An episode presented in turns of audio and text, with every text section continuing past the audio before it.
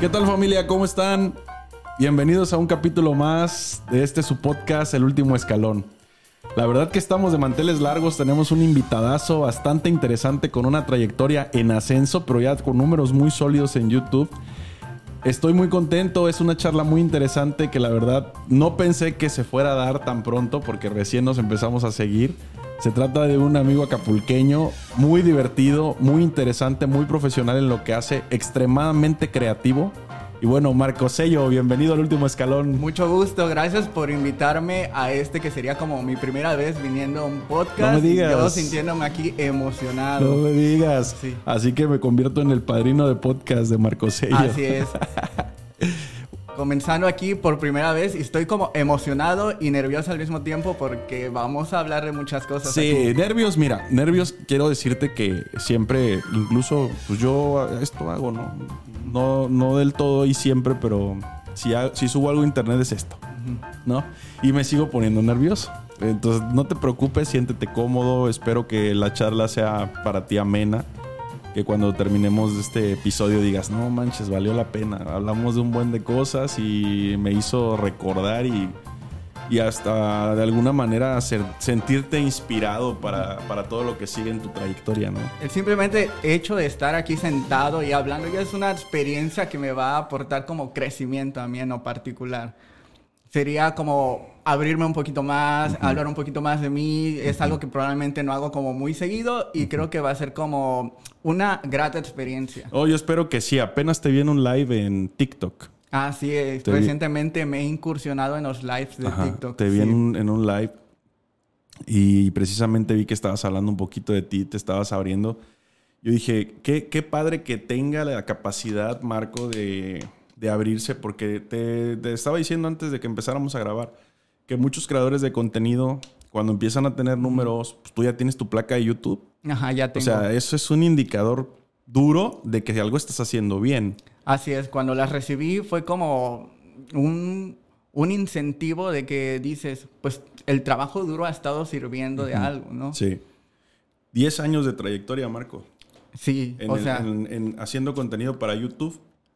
Pues soy muy malo con los números, Ajá. entonces realmente no recuerdo muy bien como cuando subí como mi primer video, pero siento que yo he estado subiendo contenido a YouTube desde ya hace, o sea, muchísimo, muchísimos años, Sí. ocho, nueve años probablemente. Pues casi una década. Sí, de manera como, eso sí, intermitente. En algunos momentos como que subí videos y como toda persona que comienza algo de repente dice, no sirvo para esto. O sea, esto no es lo mío, no tengo ni el dinero, ni los recursos, ni la hijo. cara, ni la voz. O sea, dices, renuncio, ¿no? y, Sí. y- y así como que lo dejé varios meses y Sí. después viene, oye, pues como que me gustaba, vamos a volverlo a intentar. Y así fue como un proceso hasta llegar ahorita donde estoy, que en lo particular no me siento que haya llegado como a un lado, como que he llegado al éxito, sino más bien siento que todavía estoy en el proceso. O sea, Ujú. sí. O sea, yo cuando veo como otros creadores que considero como un estándar o algo por el estilo, Sí. digo, pues apenas estoy en el proceso, estoy como todavía aprendiendo. Sí. No, yo, yo creo que, digo, la humildad, qué padre que la tengas a flor de piel, pero yo veo tu desenvolvimiento, veo tu contenido y, y sobre todo en el nicho, porque tu contenido es de nicho. Digo, Ah, ahorita sí, vamos sí. a hablar de eso, ¿no? Pero tu contenido tiene un, un usuario, un, per- un mercado, un oyente eh, muy específico, con gustos muy específicos, ¿no? Y, y la forma en la que te desenvuelves y cómo, cómo lo haces, la verdad es que te felicito, lo haces excelentemente bien. Y, y bueno, como te estaba diciendo al principio, ¿no? Cuando te presenté, muy profesional. Yo veo que das datos, pero minuciosos, casi casi el color de las uñas en la escena, donde digo, no manches, qué capacidad de análisis. Es que de algo tenía que servir mi vicio con las series asiáticas, con todo eso. Dije, pues de aquí voy a sacar algo y que sea, aunque sea fama y dinero. Sí, sí, sí, muy bien. Vamos, vamos si quieres a, a empezar acá. Como, como pudiste ver, el programa tiene la misión de mostrar el lado humano de, los, de las personas exitosas, ¿no? En este caso tú eres creador de contenido, eh, youtuber, ¿te consideras youtuber? Sí me considero youtuber. Excelente. Pero a veces como que la palabra también me da un poco como de tabú, porque cuando yo comencé esto, la palabra youtuber era como ahora ser TikToker, que era como Sí. muy criticada, Sí. ¿no? Y entonces crecí como con este tabú de decir, oh, hago videos en YouTube, ¿no? Pero ahorita que ya... Y ahorita ya estoy, ya estoy como haciendo las paces con estas palabras. Le miro, les muestro mis, mis placas y digo, soy youtuber. Sí, claro sí, que sí. sí, eso, eso, eso está muy bien. Entonces, eh, te decía que la línea del programa es mostrar el lado humano de las personas, hablar un poquito del éxito, hablar de su trayectoria, de cuántos retos han sobrepasado, cómo han crecido, ¿no? Y entonces tú dices el vicio de las series asiáticas. ¿Desde qué edad consumes series asiáticas? Mira, yo comencé a consumir series asiáticas como a la edad de mm, 20, 21. Ok. Yo ahorita ya tengo 30 años. Ok. Y este comencé, pero yo era un poco renuente a verlas porque a mí la gente me decía o yo escuchaba comentarios como que eran telenovelas asiáticas. Entonces yo decía, ¿para qué quiero ver una telenovela asiática de 500 capítulos y ya lo tengo en la televisión? Sí, sí, Entonces sí. fui un poco renuente a comenzar a verlas. Ujú. Pero eh, como a mí, yo comencé, o sea, a mí me encantaba mucho como la cultura asiática desde, desde niño, creo. Ok. O sea, me gustaba como el anime Ajá. y veía documentales de Asia y así. Entonces yo ya estaba interesado como en la cultura japonesa, ¿sí? Sí. Entonces yo iba a estas convenciones de anime. Ok. eh, que incluso me llegué a vestir de cosplay, ¿no? Cuando te vistes con tu- como tu Sí, sí, personaje sí. de anime. Sí. Y en esas convenciones empezaron a introducir todo esto que son las series coreanas. Sí. Y me insistían mucho de que pues viera uno y dije, pues vamos a intentarlo, vamos a ver, ¿no? Y vi uno y quedé así como asombrado de la manera de hacer contenido en Corea que era muy diferente, muy diferente a lo que se hacía en México. Sí.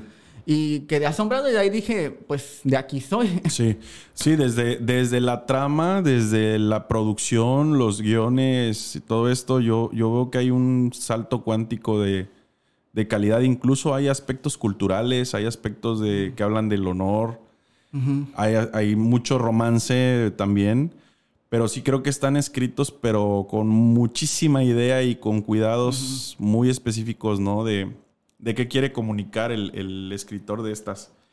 ¿Eso es lo que te atrapó o, en- o qué consideras que fue lo primerito que te atrapó de ese contenido?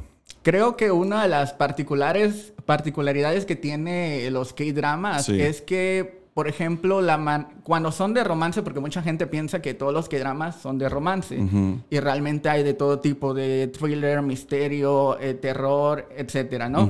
Pero cuando los K-dramas de romance, que son como los que se vuelven más populares internacionalmente, Sí. son muy diferentes a los que se hacen de este lado del mundo porque eh, el pers- el- la, la relación de amor se va construyendo poco a poco. O sea, a lo largo de los capítulos, no es que al primer capítulo ya se estén besando y ya Sí, se vayan sí. a la cama como aquí. En hasta Como en el- México. Como en México, ¿no? Sino que poco a poquito van y hasta la agarradita de la mano y el primer beso y todo Sí. eso. Pasan por un montón de cosas juntos y hasta que dices, realmente sientes que hay una gran conexión. Y ese tipo de cosas como que te atrapan, ¿no? Yo en lo particular, eh, antes de ver qué dramas, no estaba tan interesado en el, en el romance, las series de romance y así. Pero cuando vi esta como nueva visión que me daban, dije, ah, se ve bastante interesante. Y ahí empecé como a, a empezar a adentrarme más en este mundillo. Sí. Oye, ¿y de tu familia alguien consume este contenido? Bueno, hablemos del contexto de antes, ¿no? Antes de que tú iniciaras, no solo a consumir, sino con miras a hacer contenido de esto. ¿Hay en tu familia influencias de a quién le gusta la cultura asiática? Pues fíjate que no, yo fui como el primer raro de la casa que empezó ahí como con sus gustos. Y la verdad es que yo fui como introduciéndoles ahí bajita la mano a mi familia, eh, que en aquel momento a mi hermano con el anime, y después le mostré a mi mamá y a mi hermana eh, qué dramas. Y al principio estaban como renuentes si le iban a gustar y ya después eran como las primeras que me decían, oye, ponme otra de, esa tu- de tus series coreanas, ¿no? Ah, sí, sí, sí. Pero cuando yo comencé a eh, todo este mundo como del K-drama y el K-pop, que también ahorita está como muy, Sí. muy de moda, en aquella época, eh, pues era como algo muy eh, desconocido. Básicamente no había casi nadie que escuchara, no había gente que, que supiera de eso. Y era como algo demasiado muy de nicho. Entonces dije, pues no hay nadie o muy pocas personas están haciendo contenido de esto. Sí. Y dije, es una muy buena manera de experimentar sin exponerme a tanta gente, porque yo me considero una persona como introvertida. ¿En serio? Sí, me considero alguien introvertido y tímido, y pues con los años he arreglado como mi baja autoestima, pero pues ahí vamos, ¿no? Ok. Y así fue como la manera como la que empecé a adentrarme, ¿no? Pues toda mi vida como me ha llamado la atención, como que estar enfrente de las cámaras, pero... Eh, fue como la primera vez que dije, pues tal vez hay un camino aquí, ¿no? Oye, qué, qué, interesante porque, o sea, me dices ahorita, ¿no? Pues desde siempre me ha interesado las cámaras. Y soy, y a la vez me dijiste antes un comentario, yo me considero introvertido, ¿no? Digo, ah, caray, qué, qué curioso, ¿no? Que por un lado introvertido, pero te llamaban la atención las cámaras y ahora eres creador de contenido. Hablemos un poquito de tu juventud, de, de ¿Cómo, por, qué, ¿Por qué consideras que introvertido? ¿Qué, qué te digo? Tú lo tienes bien identificado, pero para la gente que no te conoce y que me encantaría que te conociera un poquito más, incluso tus seguidores, que a lo mejor saben estos detalles, pero no sé, ¿no? Platícanos un poquito. ¿Por qué introvertido? ¿Por qué, qué, qué, qué sucede ahí? Mira, desde muy pequeño yo he sido como el típico niño que se ponía a dibujar y nunca fui como de que me gustó eh, como estar en las multitudes, ¿no? Pero curiosamente sí me llamaba la atención como estar eh, enfrente como del público, a pesar de como que del miedo que me daba en los 15 años. Yo era los, el niño que se metía a las fotos de la gente, ya sabes, ese niño que todo el mundo odia, ese niño era yo. O sea, yo me iba, me metía en las fotos, en los 15 años de mi hermana, o sea, yo aparezco básicamente en medio álbum, porque me encantaba. Luego, por ejemplo, no sé, había unas vecinitas que a veces dejaban cuidando, que cuidaba a mi mamá. Sí yo a veces jugaba que era un payaso y les hacía show enfrente. Pero, o sea, eso era como que contrastaba un poquito con mi, con mi lado introvertido porque cuando eran como situaciones como especiales y gente de confianza, pero en el mundo real, como allá afuera, así como me daba un terror eh, estar como enfrente de la gente, hablar. De, ajá, sí. Ya veo, o sea, tenías como que donde tú estabas cómodo, Ahí salía la parte artística, ¿no? Porque finalmente eso que me platicas es como un lado artístico. Así es. Siento que incluso ahorita, o sea, no. Hay mucha gente, he escuchado como comentarios de gente de creadores que cuando ven a alguien en YouTube, en sus videos, parece como súper animado y parece como. Y cuando ya los conocen en persona, parecen completamente diferentes. Y creo que también puede ser mi caso porque pues al final de cuentas estás tú solo en tu cuarto grabando con una cámara en un espacio seguro donde puedes ser totalmente tú mismo. Controlado, ¿no? un espacio controlado, sí. Y pues no, no estás como al pendiente de que si hay una persona acá, otra persona acá, o te están viendo tu tía, tu prima, o así, ¿no? Entonces ya, pero cuando ya sales afuera, ya es como que empiezan todas estas situaciones. Entonces creo que también eh, esta, este contraste de creador a veces puede también ser interesante, ¿no? Porque desatas un lado que, probablemente no muestras mucho en cámara y ese lado le puede gustar a mucha gente. Desde luego, es sumamente interesante. Sumamente interesante porque, se, porque resulta como una especie de tesoro, así me lo imagino yo cuando toco este tema. Es como si, si, digo, ahorita que lo estás comunicando, como si abrieras ese cofre. Así es. Y compartieras parte de ese tesoro, ¿no? Todo mundo yo creo que tiene un lado así, ¿no? Hay cosas y hay momentos en los que definitivo no te sientes muy cómodo o cómoda y te retraes un poco.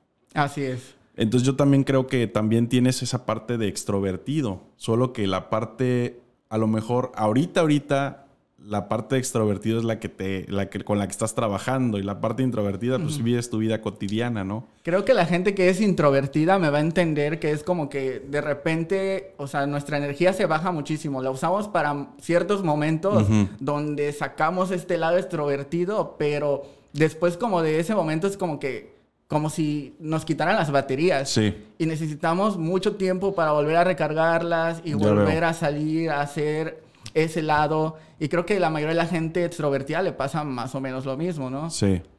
Sí, pues yo me considero extrovertido, honestamente, creo que siempre he sido así. Eh, incluso los deportes siempre me han gustado más de conjunto que los deportes individuales. Y pues para hacer deporte de conjunto te tienes que comunicar. Entonces, desde ahí ya rompes con el esquema de un introvertido, definitivamente. Era, de los niños que le gustaban los trabajos en equipo en escuela. Mira, te voy a decir algo. te voy a decir algo que dura. Ahí tuve varias etapas, ¿no? Digo, este programa es para hablar de ti, no de mí, pero pues ya que me pero pues, preguntas. sí, hay, que echar el chisme. Sí, ya que me preguntaste, digo. Haz de cuenta que hubo una etapa en la que sí, o sea, todo el mundo quería hacer equipo conmigo. Pero también, por ejemplo, en la universidad, no, güey. En la universidad nadie quería hacer equipo conmigo, güey. ¿Por qué? No me gustaba hacer tareas. Entonces ah, a mí me valía madre y me aparecía un rato y me iba y al rato venía y un desmadre, ¿no? Entonces, bueno, la gente que estaba conmigo en la universidad se ha de acordar. Les pido una disculpa si los hice batallar. pues la verdad, no me, no me encantaba tanto por, híjole, la tarea. O sea, nunca me ha gustado, ¿no? Y en cuanto tuve oportunidad de de hacerme responsable de mí mismo económicamente, entre comillas, o ser un poco más independiente, pues tomaba esas decisiones, hago la tarea o no la hago, ¿no? Sí, es que creo que también me pasó algo similar porque me consideraban como medio inteligente en mi, en mi salón, o eso quiero pensar yo, pero también las tareas eran como de, o sea, ya lo aprendí eh, en el salón, ¿para qué necesito escribir y escribir y escribir? Según eran como eh, refuerzos, ¿no? Pero, pues bueno, ya ese ya es como otro tema. Pero cada vez que había una tarea en equipo, yo sí era de los que decía, ¿por qué? ¿Por qué? o sea, no lo puedo hacer yo solo, pero pues tenía que hacerlo pues para funcionar en esta sociedad aquí. Pero sí, o sea, el trabajo de equipo en mi caso era como de, ¿para qué? O sea, ¿para qué? Pero pues te, te, ayuda como a poder como relacionarte, ¿no? Porque al final cuentas en el mundo vas a estar eh, en muchos grupos, en lado. Claro, y es lo que te estaba comentando también antes de grabar. Que, por ejemplo, con los creadores de contenido, ¿no? Hay creadores de contenido que están como que casados en mi contenido, mi comunidad y yo veré. Y hay otros que son más abiertos en ese, en ese tema, ¿no? Y yo creo que, que también llega un punto donde para poder funcionar, pues necesitas de alguien más, ¿no? De colaborar, de, de intercambiar eh, esas experiencias para ofrecer nuevo contenido a, los seguidores, a la gente que está al pendiente de lo que hacen, ¿no? Y es que siento que en el mundo de los influencers es una de las cosas que más eh, se necesita y te puede ayudar a crecer, cosa que me falta porque como les dije, soy introvertido, entonces como que colaborar con gente todavía es como que me cuesta y así. Ok, Pero creo que es una de las cosas que más te puede eh, ayudar porque conoces a un creador y ese creador conoce a otra gente que te puede ayudar, ¿no? Claro. Eh, en lo particular, no he tenido como muchas experiencias con otros creadores, pero por ejemplo, hace varios años yo tuve la oportunidad de ir a la Ciudad de México y llegué a conocer como un par de personas que tal vez no se dedican de lleno, pero están como ahí adentro y, por ejemplo, me ayudaron, no sé, a, conseguir como que una marca diga, oye, pues... Eh, patrocina, este, te menciono en, mencióname que diga en tu, en tus redes sociales o en tu canal de YouTube y pues nosotros te vamos a dar una especie como de compensación de dinero, ¿no? Sí. Y fue como una de las veces que dije, ah, este, pues relacionarte pues importa mucho. A menos que seas una persona como súper extrovertida que llega, oiga, no quiere este, que el anuncio no quiera y que llegue a tocar puertas a todos lados. Claro. Que la verdad es que es una gran ventaja para la gente extrovertida. Pero, este, relacionarte mucho con otros influencer o gente que está dentro de las redes sociales te puede ayudar muchísimo, muchísimo. Qué buen tip acabas de dar para la gente que está pensando en hacer contenido o quien está haciendo contenido, ¿no? Qué buen tip, el tema de relacionarse y de ir con la seguridad de que es una posibilidad, ¿no? También Quique Monocromo en el capítulo ah, anterior, sí, decía esa parte, ¿no? De que no se tenga miedo a colaborar o a pedir la colaboración, decir, oye, pues a mí me encanta lo que haces, mira, yo estoy haciendo esto porque no hacemos match aquí y, ver esa parte. Yo creo que, es un, tip muy, muy bueno para la gente que está con la intención de hacer contenido. Marco, ¿cuál fue tu primer acercamiento con, las cámaras? O sea, yo te imagino así dibujando, como me dices, a lo mejor la gente jugando fútbol, corriendo, empujándose y tú tranquilo en tu mundo, en tu sitio. O sea, lo que me has platicado, ¿eh? Sí, sí, sí. Te encuentro como que muy en tu sitio, muy, muy a gusto contigo mismo, con tus conversaciones incluso internas quizás, pero ¿en qué momento además de hacer el, el como el circo, como me platicaste con tus vecinitos, con tu familia, ¿en qué momento tienes un acercamiento más con la cámara, más con la escena? Y dices, ah, puede ser una opción. Fíjate que yo eh, con esa idea, en mente, esa idea en mente de que pues me gusta estar como enfrente de las cámaras, yo de chamaquillo ya me veía siendo entrevistado y así, ya me imaginaba, o sea, yo ya me imaginaba así que tú en la fama, ¿no? Acá en la gloria, ¿no? Siendo conocido. Sí. Entonces fue como de, en ese momento pues como digamos que vengo como de una familia que no es como muy adinerada. Eh, por ejemplo, mis papás no, eh, no, no, tuvieron carrera universitaria ni nada por el estilo. Se quedaron como en la secundaria, en la primaria. Eh, entonces mis hermanos tampoco estudiaron carrera universitaria.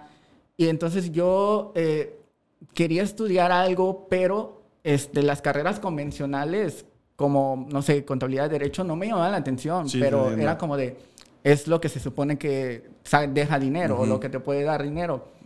Pero yo, eh, pues como que no había apoyo económico en la casa, no podíamos, o sea, costear una carrera universitaria era como, pues no lo veía viable. Pero fue como azares del destino que un día llegué a una carrera que se llama Sociología de la Comunicación y Educación, que aquí está en en, aquí en Acapulco, en Aguagro. Saludos a mi universidad. Saludos a esa universidad, la Aguagro, orgullosamente, ¿no? La Universidad Autónoma del Estado de Guerrero. Y, y, encontré esa carrera que este, englobaba muchas cosas que me interesaban, no solo como el área como de comunicación, sino el cuando investigué como que era sociología, porque en ese momento no sabía. Sí. Eh, para la gente que no sepa, sociología es como la ciencia que se encarga de estudiar a las personas en interacción o sea, al, conjunto de personas, sociedades así, sus problemas, eh, que los origina o cosas por el estilo. Qué chingón, qué interesante, güey. Entonces dije, oh, esto puede ser una opción porque tiene como varias variables, tiene el área de comunicación, la sociología y está como especializada en educación, sociología de, de la comunicación y educación. Entonces dije, pues puede ser una opción. Y como es una escuela, pues, de la UAGRO, era barata. Entonces dije, pues, de aquí soy. Sí, sí. Y entonces empecé a estudiar ahí y empezamos a ver muchas cosas ahí. Fue, con, fue como mi primer acercamiento con las cámaras ahí. Marco, antes de avanzar ahí, ¿cuál fue la conversación con tus padres para tomar esa decisión? Porque, a ver, vamos a poner el contexto de muchos, muchos, muchos guerrerenses y mucha gente en el país cuando estamos en situaciones que no son las mejores económicamente, las decisiones que trascienden de ese tamaño son comentadas cuando menos con tu hermano, con algún tutor o en la sobremesa después de la cena, ¿estás de acuerdo? ¿Cómo lo planteaste? Quiero estudiar esta carrera. Porque lo convencional, digo, si te vamos a apoyar, hijo, estudia contabilidad, estudia derecho, hazte profesor, ¿no?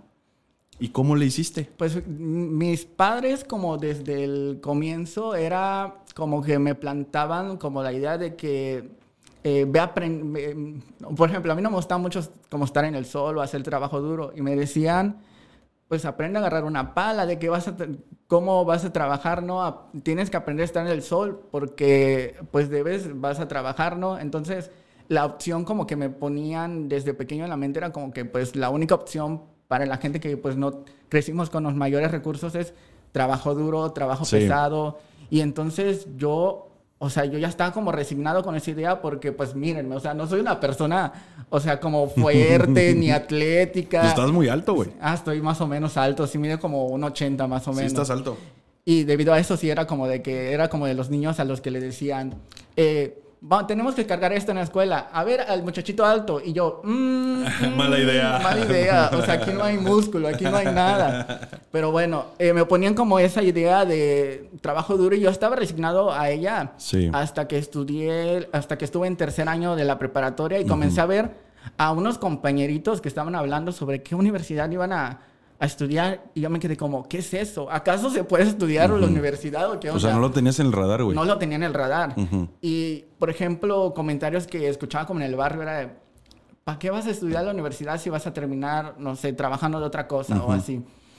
Y entonces, eh, cuando yo planteé esa idea de que iba a estudiar, eh, mi mamá fue la primera que me apoyó, que dijo que sí. Mi papá al principio no quería. Sí. Mi, mi papá al principio fue como de o sea, es, vamos a, es gastadera de dinero. O sea, como que ya necesitamos que aportaras dinero a la casa y cosas así.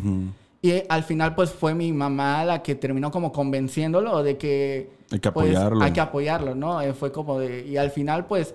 eh, limitadamente, muy limitadamente, pero pude terminar yendo a la universidad y ter- estudiando, ¿no? Ya fue cuando ahí empecé a ver como que había como un mundo más allá del que yo conocía. Qué chingón, güey. Porque sí viví como muy encerrado en una burbuja. Ujú.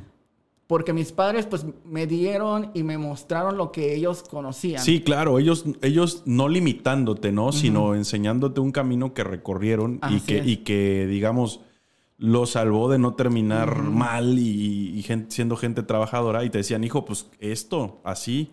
Así es. Lo mejor que podían acercarte, ¿no? En concepto, en formas, en todo, ¿no? Creo que como la mayoría de los padres aquí en Acapulco, Sí. eh, muchos de ellos pues sufrieron pobreza, sufrieron como muchas inclemencias. Sí. Eh, entonces ellos estaban como acostumbrados a esa idea y entonces te preparaban para eso, pero digamos que pues conforme van pasando el tiempo el, mundo va cambiando, ¿no? Claro. Y las generaciones van eh, teniendo otro nivel de vida y van queriendo avanzar o hacer otro tipo de cosas, ¿no? Claro, totalmente, güey. Lo que acabas de decir de las generaciones.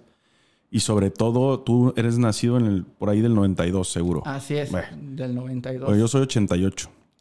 No hay mucha diferencia. No hay mucha diferencia. Incluso somos de la generación. o Ajá, sea, somos. sí, sí, yo sí. considero que la generación del 92 fue la última de la vieja escuela, si lo quieres llamar así.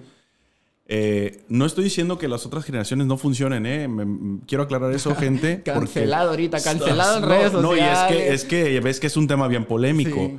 Yo soy pro de la nueva generación. O sea, eso de que generaciones de Ah, cristal, sí, todo sí. eso, a mí no me gusta que digan No, eso. ni a mí tampoco. No me gusta. Yo creo que cada generación tiene su aporte a, a la sociedad, a la historia de la humanidad. Así lo tendríamos que ver. Pero bueno, otro día si quieres platicamos de eso. Pero aterrizando el, comentario que haces, es bien complicado porque nuestros padres crecieron, vamos a hablar de medios, la radio. Mm, Así es. Ellos escuchaban novelas por la radio y veían, o sea, alguna novela por, por revista. Mi mamá me contaba que veía la tele todavía como en blanco y negro ¿Ves? en un momento. ¿Ves? Sí. Entonces nosotros estamos o crecimos en la transición de dejar esos medios tradicionales de la creación del marketing, de la electrónica, del internet. Entonces esa transición, nuestros padres preparados a, a una crianza distinta. Creo que a ambos nos tocó ver Sí. como pasamos del VHS al, Exacto, al DVD, al, DVD, al al- mini DVD, al, DVD, al todo eso, güey, todo eso, al CD. A, a lo que quiero llegar con esto y no para no robarte más tiempo de voz es que es complicado porque por un lado nuestros padres con una idea de la vida, de un mundo que les tocó, pero que en nuestro presente a la misma edad, por ejemplo, ellos a los 20, nosotros a los 20, es otro, era Sí, otro sí, mundo sí. totalmente. A ¿no? los 20 yo ya tenían cinco hijos, ya, ya tenían su casa o así. Por ejemplo, ¿no? Y nosotros pues apenas estamos viendo qué onda con la vida. Imagínate, entonces e- es un abismo de diferencia. Y yo creo que, que para ti debió haber sido un completo reto estudiar y salir del lo, digamos, lo tradicional. Ajá, lo tradicional. Sí, ¿No? fue como muy difícil porque no tenía como referencias, ¿no? Generalmente mucha gente tiene que eh, a su tío o, o alguien como conocido que este, puede llegar a ser como una referencia en ese aspecto académico. cosas. Sí. Pero en mi caso, pues no, no era así. Entonces yo como no sabía que se podía hacer. Y ya fue cuando entré a la universidad que me tocó ver gente como con diferentes vidas, diferentes intereses, gente que estaba interesada en el arte, gente que estaba interesada como en pintar, en, en fotografía. en- Y entonces vi un nuevo mundo y dije, o sea, yo también quiero intentarlo. Era como un niño nuevo, o sea, Sí. con decirles que, por ejemplo, o sea, yo creo que para ese tiempo que comencé en primer año de la universidad no había ido a la costera. No O me sea, digas. No había ido a la costera. Ok, Entonces, güey. sí, me sentía como niño con juguete nuevo, o sea, pero pues era como de, decían, vamos a la costera y yo, ah, sí, sí, vamos, o sea, no, no, no quería dejar ver que pues no, como no había ido, ¿no? Ujú. Y así, Complicado también. sí. Complicado porque por una parte eh, tenías que, for- que ser parte de esa comunidad Ajá. que se les hacía normal ir a la costera. Pero, güey, pues no era, o sea, para ti no era normal. Entonces, jugar con eso también en lo anímico debió haber sido una guerra y una batalla, güey. Sí, o sea, yo veía como ciertas situaciones de algunas personas que podía ser como cotidiano, como por ejemplo, no sé, ir al McDonald's, que yo no había ido en ese momento a un McDonald's, que para mucha gente era como, pues, no, me llevaban para mi cumpleaños o vamos como al fin de semana o así. Sí. Y fue como de, o sea, fue como mi primera vez yendo a McDonald's y quedé así como de, ojo, o sea, ¿por qué esto existía? O sea de alguna manera sabía que existía. Claro, te pero, entiendo perfecto, güey. Pero, por ejemplo, no en desde propia. La, de la perspectiva de mis padres decían que eso era para gente rica. O sea, eso era para gente que tenía dinero. Y cuando, o sea, realmente entré y vi, dije, no, pues, o sea, con lo que gastamos en los taquitos, tal vez podemos comprar una o dos, ¿no? Pero eso no lo sabíamos porque no habíamos ido, no, no habíamos visto los precios y teníamos como esta idea de que probablemente eso es como para gente rica, sí, Sí, sí, sí. Y pues eh, uno va conociendo y abriendo más como sus horizontes, ¿no? Claro, está, y rompiste un buen de paradigmas. Fíjate cómo sin, sin tocar el tema, allá hablaste de varios, o sea, hablaste de que agarra la pala para que sepas lo que es trabajar, porque algún día pues vas a tener que trabajar. Ese es el primero de lo que más platicado, ¿no? El segundo, lo de la universidad. No, qué puro gasto, ¿para qué? ¿O para qué si vas a terminar trabajando de... otro paradigma. Y luego el de la comida, por decir uno, ¿no? Bien cotidiano y si tú quieres, para mucha gente simple pero pues no tan simple. Mira, yo me acuerdo que en la infancia mi padre me decía, haz de cuenta que cuando él eh, cobraba pues algún que si aguinaldo o algo así bien, nos decía, vamos al Kentucky Fried Chicken. No nos patrocina Kentucky, ¿eh? pero ojalá un...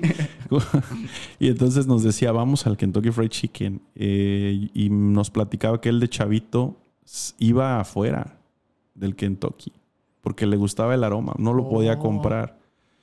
Entonces, eh, digo, comprendo lo que dices. Yo, yo creo que como mi papá vivió esa parte, a nosotros pues procuraba llevarnos de repente, ¿no? No te puedo decir cada fin de semana, porque no es cierto, pero sí te comprendo esa parte, ¿no?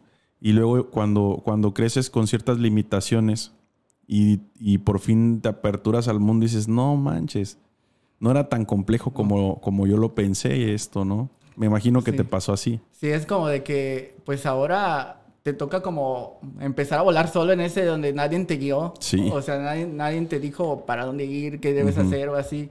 Y entonces, pues empiezas como que a tomar las referencias de las personas que te rodean en ese momento, que son como tus amigos y así. Digo que afortunadamente he tenido como buenas referencias a mi alrededor, mis amigos han sido como personas que realmente como que me ayudaron, porque yo fui como, este niño como que era como muy inocentón y como que a legua se veía que me podían chamaquear y que así, entonces como tuve la suerte de como que tener amigos como que en ese aspecto así como me protegieron un poco. Qué buena onda. Y sí fue como... un saludazo para toda esa gente que te ayudó, ¿no? Mis amigos, gracias por cuidarme porque sí, sí, sí era como un, chico bastante introvertido a veces. Oye, pues qué suave que tuviste esa experiencia. La verdad es que no todos tienen la misma... Hay a quien le va de la patada y cuenta, contaría en este momento otras anécdotas. Es. Pero centrándonos específicamente en lo que estás conversando. ¿Cómo ahora ya llegas a la universidad, tu primer día, ¿no? Ya llegaste a la universidad. ¿Cuál fue el, momento, en qué momento dijiste, me quiero dedicar a esto? Porque me queda claro que tu carrera tiene afinidad a las cámaras, tiene afinidad a la comunicación, los medios, a la sociedad, cómo comprende las cosas, cómo vive. Pero ¿en qué momento dijiste, no, es que, es que sí? Porque podrías hacer investigación, podrías hacer un buen de cosas. Sí, sí. ¿Y por qué las cámaras? Te como te había comentado, siempre tuve como esta afinidad a, estar como frente al público. Y, y, ahí empecé a experimentar como ciertas cosas. A veces tenemos que hacer como reportajes o teníamos que eh, grabar notas. Y a veces había proyectos donde se tenían como que grabar, pero pues como tal vez no era el más agraciado en aquel entonces, tal vez no me escogían, pero yo quedaba con esas ganas de yo quiero estar al frente, o sea, yo me gustaría. Y entonces... Eh, digamos que hubo un momento en el que crearon un taller en, en, en la universidad que se llama Taller de Radio y Televisión, me parece, que era como un canal de la universidad. Y era como apenas la primera vez que lo ponían, ¿no? Eh, eh, la maestra era Yasmín Rodríguez, eh, que también daba las noticias en ese momento, aquí en Acapulco. Gran maestra, entonces. Y entonces ella empezó a, a, a, crear como ese taller y pues yo, yo entré al taller, ¿no? Y entonces em, comencé a experimentar que ir a reportear a un lado, que este, grabar notas.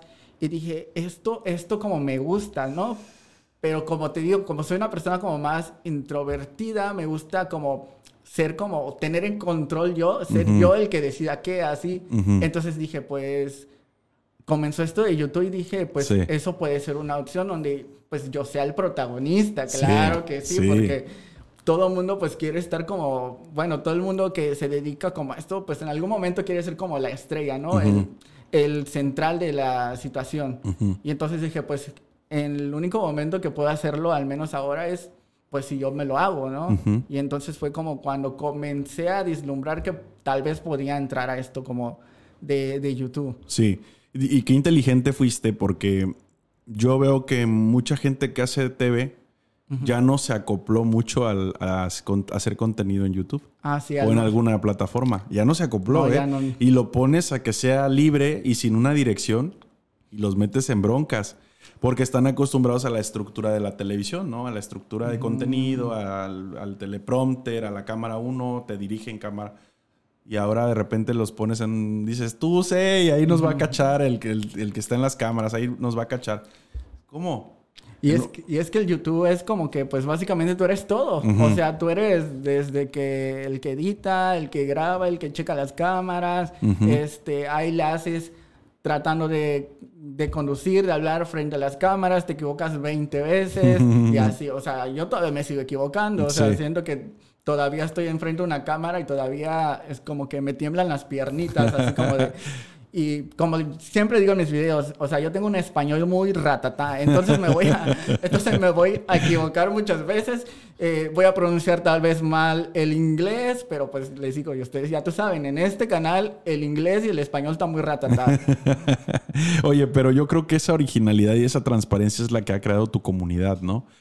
Porque sí, así, o sea, te noto bien transparente, bien francote, dices las cosas como van y no te andas adornando, o sea lo que estás pensando lo estás comentando. Así te veo bien transparente en tu contenido. Es que creo que YouTube fue como una terapia para mí. Órale, qué chingón. Yo, yo, no, yo no solía hablar de mí. O sea, la gente que me conoce, la gente que me ha visto como desde, desde toda la vida, sabrá que yo no soy una persona que habla mucho como de mí mismo. No hablo mucho como de, de mi vida personal. Como que suelo como que encerrarme. Y eso pues digamos que a veces no puedes, puede no llegar a ser tan saludable, ¿no? Y creo que YouTube fue como una especie como de experimento donde empezaba como a hablar sobre mí y empezaba como a recibir interacciones positivas de la gente, ¿no? Sí. Eh, ahorita estuvimos hablando de esto de, del McDonald's y de Kentucky y yo una vez conté una experiencia en TikTok sobre algo similar, ¿no? Que yo no había eh, ido al McDonald's, ¿no? Y me sorprendió la cantidad de gente que comenzó a comentar básicamente cosas similares. Me pasó así, yo apenas lo conocí, yo no lo conozco, todo temas así. Y la conexión que creas en ese momento es como dices, wow, o sea, ya no te sientes como tan solo y sientes que más personas que tienen como una experiencia similar ya te sientes como más unido, ¿no? Sí, claro. No, y es que es un tema que es de empatía porque cualquiera, o sea, el grueso de la población mexicana ha pasado por algo así. Sí. En serio, ha pasado por algo así. Y, genera empatía, o sea, mucha gente le va a decir, no, hombre, a mí me interesa esto y me gusta cómo se desenvuelve porque es parte de nosotros, ¿no? O sea, ha estado aquí conmigo como yo, podría ser yo, así literal. Sí, pues, o sea, YouTube puede ser una total terapia y creo que muchos, este, eh, creadores de contenido pueden como coincidir igual de la misma manera que...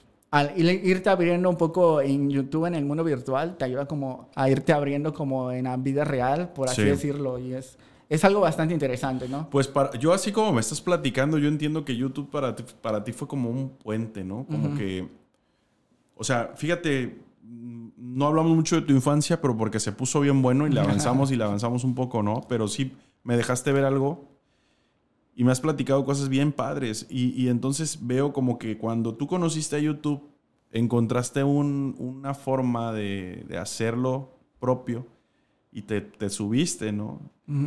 Entonces te permitió sacar esas potencias que tenías guardadas y que algunas, algunos no las conocías, ni, ni te imaginaste que las tenías. Así es, o sea, cuando, la verdad es que no recuerdo exactamente cuándo hice mi primer video de YouTube porque soy malísimo con las fechas, mis calificaciones de historia lo pueden probar.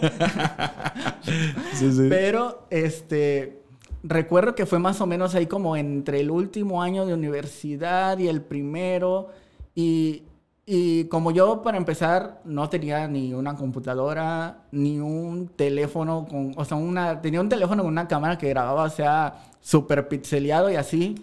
Entonces yo decía, ¿cómo voy a hacer contenido si ni siquiera tengo lo básico para poder... Eh, lo único que tenía era una de estas computadoras CPU, pero era que me habían comprado, creo, con mucho sacrificio, de hecho. O sea, con el recibo Telmex casi, casi, ¿no? De que lo terminas de pagar. Así fue, ya, así igual. O sea, iba a la universidad y creo que lo seguía pagando y, ya, y ya, ni esas, ya ni siquiera... Ya ni, servían. Y tenía esas y entonces dije, pues voy a... O sea, yo escuché una frase, porque recuerdo que en la universidad nos ponían a escribir frases como... Eh, eran como frases de filósofos y cosas así. Y yo recuerdo haber escuchado una que decía, haz lo que puedes con lo que tienes. Ok. Y esa frase me marcó. Porque dije, pues voy a hacerlo con lo que tenga. Entonces dije, empecé a grabar videos, este, que diga, empecé a grabar las notas con voz eh, del teléfono y usé esa computadora vieja que se me trababa cada tres minutos para hacer notas como de curiosidades, como de, Asia, ¿no? De, de, de la cultura, de... Empecé haciendo como notas como de los fantasmas, ¿no? De, de, Japón, de Asia y así, o como notas eh, curiosas, ¿no? Sí. En ese aspecto. Pero ya fue cuando empecé como a entrarme en esto como de, de los K-dramas y el K-pop que dije, pues puedo experimentar hacer este tipo otro de contenido, ¿no? Pero grabar, hacer un video era, o sea, una lucha titánica porque era como de cada tres minutos la computadora se me paralizaba, solo usaba imágenes porque no podía usar video para ilustrar las notas porque, o sea, no soportaba mi computadora. Entonces comencé haciendo eso. Eh, Pero siempre convencido de contenido asiático. Ah, sí, sí. Eso nunca ha variado. Porque me dije, pues, ¿de qué puedo hacerlo? O sea, la mayoría de gente, pues, la hace como de temas comunes, como el tag de tag del novio, que de los amigos. Y dices, pues tú no tienes nada de eso, tú no tienes una vida interesante. A lucha sales de tu casa, ¿de qué vas a hablar?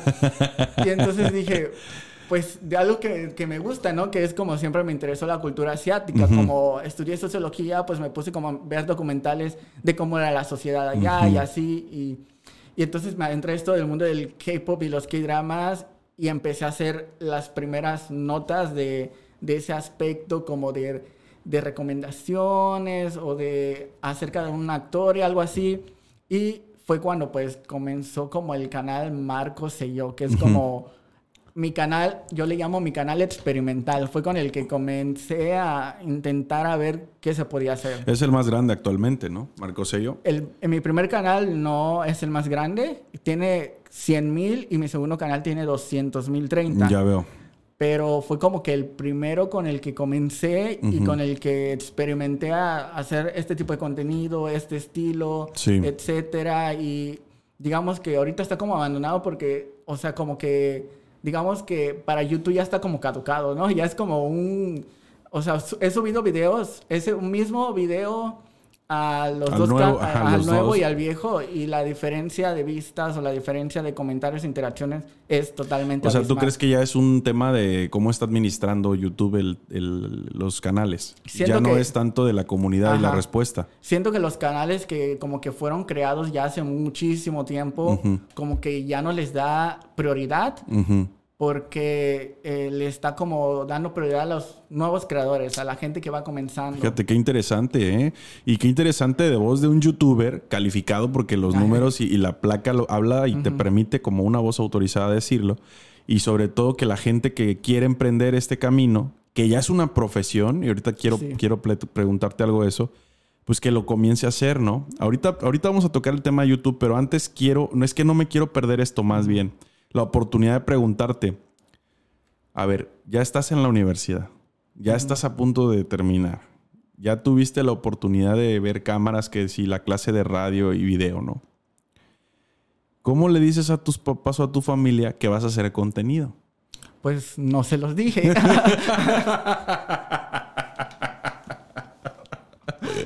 De repente ya estabas haciéndolo. Sí. O sea, yo este, esperaba que todo el mundo se fuera para hacer todo lo que tuviera que hacer. ¿En serio? Sí, porque digamos que, o sea, como una, te digo, soy este, introvertido, pero aparte inseguro. Una mala combinación. yo no te veo inseguro, güey. La neta. Es algo que he ido trabajando con los años. Es algo que he ido como intentando como crecer en ese aspecto. Creo que soy abismalmente muy diferente de a quien era antes.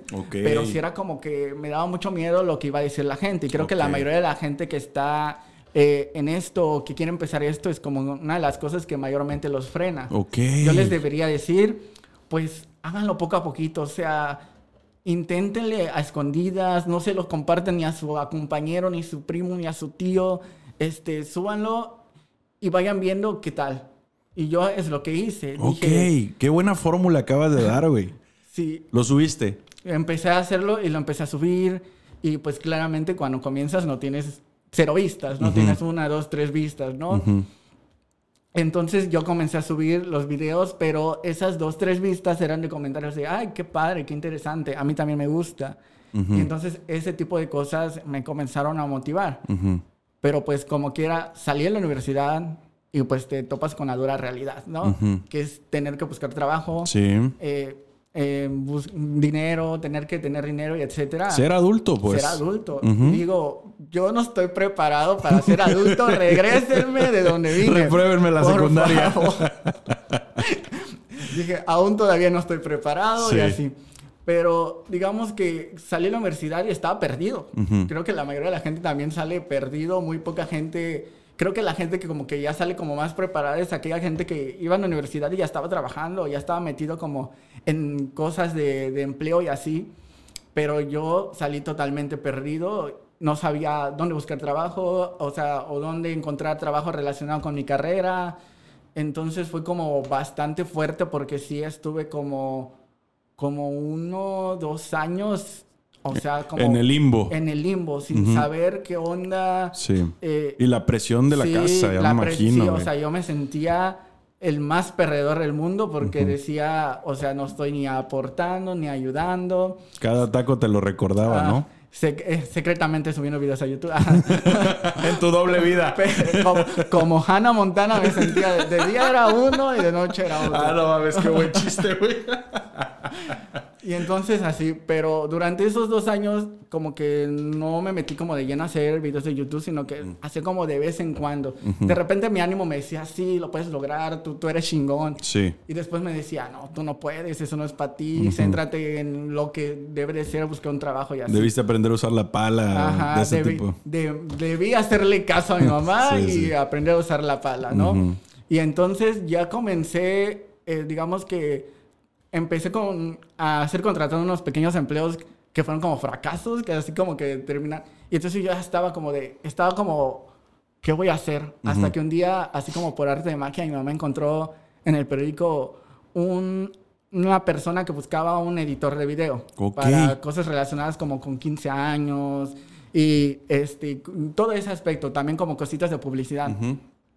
Y me dijo, puedes ahí intentarle. Y yo entré y me dije, pero o sea, generalmente no se anuncian en los periódicos, digo, o sea, ya en ese tiempo ya han comenzado un poquito el anuncio en línea. Pero dije, vamos a ver, vamos a intentarle. Okay. Y entonces, este, yo en ese momento estaba como en un trabajo, o sea, había comenzado un trabajo donde me dijeron que iba, digamos que a un trabajo relacionado con, con inventarios y cosas por el estilo y que al final de cuentas me dijeron, no, pues este, se nos olvidó contratar a los fulanitos de bodega, así que vete a cargar. Y yo, mm, ok. Y entonces fue cuando ya fui a... De lo que venías huyendo, Ajá, de lo que venía huyendo. Y entonces me acuerdo que cuando estuve como en ese trabajo cargando como... O sea, sí me sentí como que fracasé. Sí, sí, sí te entiendo. O sea... No, es que estemos diciendo que es un mal empleo, pero, pero en el contexto que como estás platicando las cosas... Pues por eso quisiste estudiar, para no hacer ese tipo de labores, Porque ¿no? Porque no iban contigo. Ajá, yo no me veía, o sea, nunca fui una persona que, que fuera como atlética o nunca me gustó hacer esfuerzo. Entonces yo no, yo no me veía ahí, pero pues digo, tenía que ganar dinero. Entonces, Sí. y, y ese anuncio llegó y entonces me dijeron, estás contratado, puedes venir el lunes. Ding, y, ding, ding. y yo dije, ah, ok. Y dije, ahora vamos a intentar esto, pero también este, no me sentía como preparado. O sea, dije, o sea, sí, pero no me siento preparado porque pues mi computadora en mi casa es una, un- una basura ya pasa de moda. Obsoleta, pues. Obsoleta. Y entonces tengo que intentar con otros programas, cosas que probablemente todavía no recuerdo muy bien y así. Pero tuve suerte de que, eh, pues, digamos que en el trabajo que estaba, pues fui como aprendiendo poco a poco.